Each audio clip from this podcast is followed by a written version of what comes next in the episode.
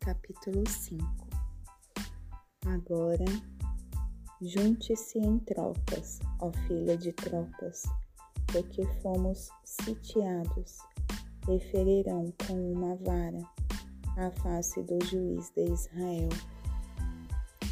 E você, Belém, Efrata, que é pequena demais para figurar como grupo de milhares de Judá, de você me sairá aquele que há de reinar em Israel, e cujas origens são deste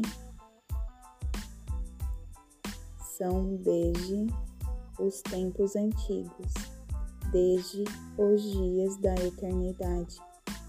Portanto, o Senhor os entregará até o tempo em que a que está em dores tiver dado a luz.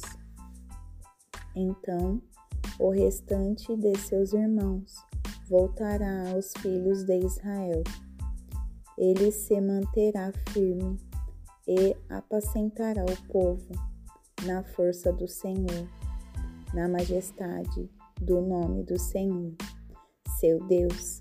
E eles habitarão seguros, porque agora ele será engrandecido até os confins da terra, e ele será a nossa paz.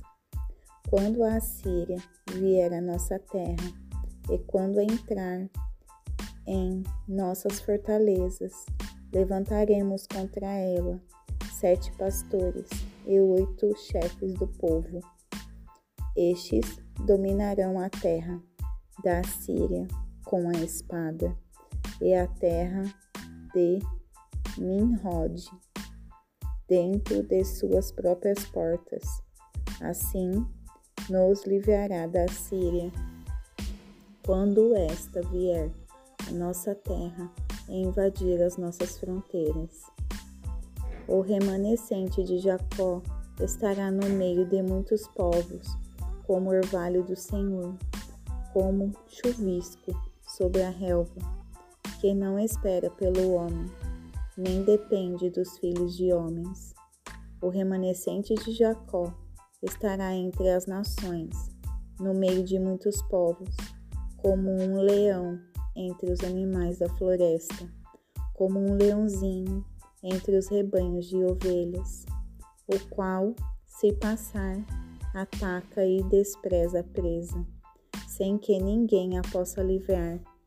A sua mão se exaltará sobre os seus adversários, e todos os seus inimigos serão eliminados. Naquele dia, diz o Senhor, eliminarei do meio de vocês os cavalos, e destruirei os carros de guerra, destruirei as cidades da sua terra, e derrubarei todas as fortalezas de vocês Arrancarei as feitiçarias das suas mãos, e vocês não mais terão adivinhos. Do meio de vocês eliminarei as imagens de escultura e as colinas e as colunas, e vocês não mais se inclinarão diante do que fizeram com as suas próprias mãos. Eliminarei do meio de vocês os postes da deusa Aserá e destruirei as cidades de vocês. Com ira e furor eu me vingarei das nações que não me obedeceram.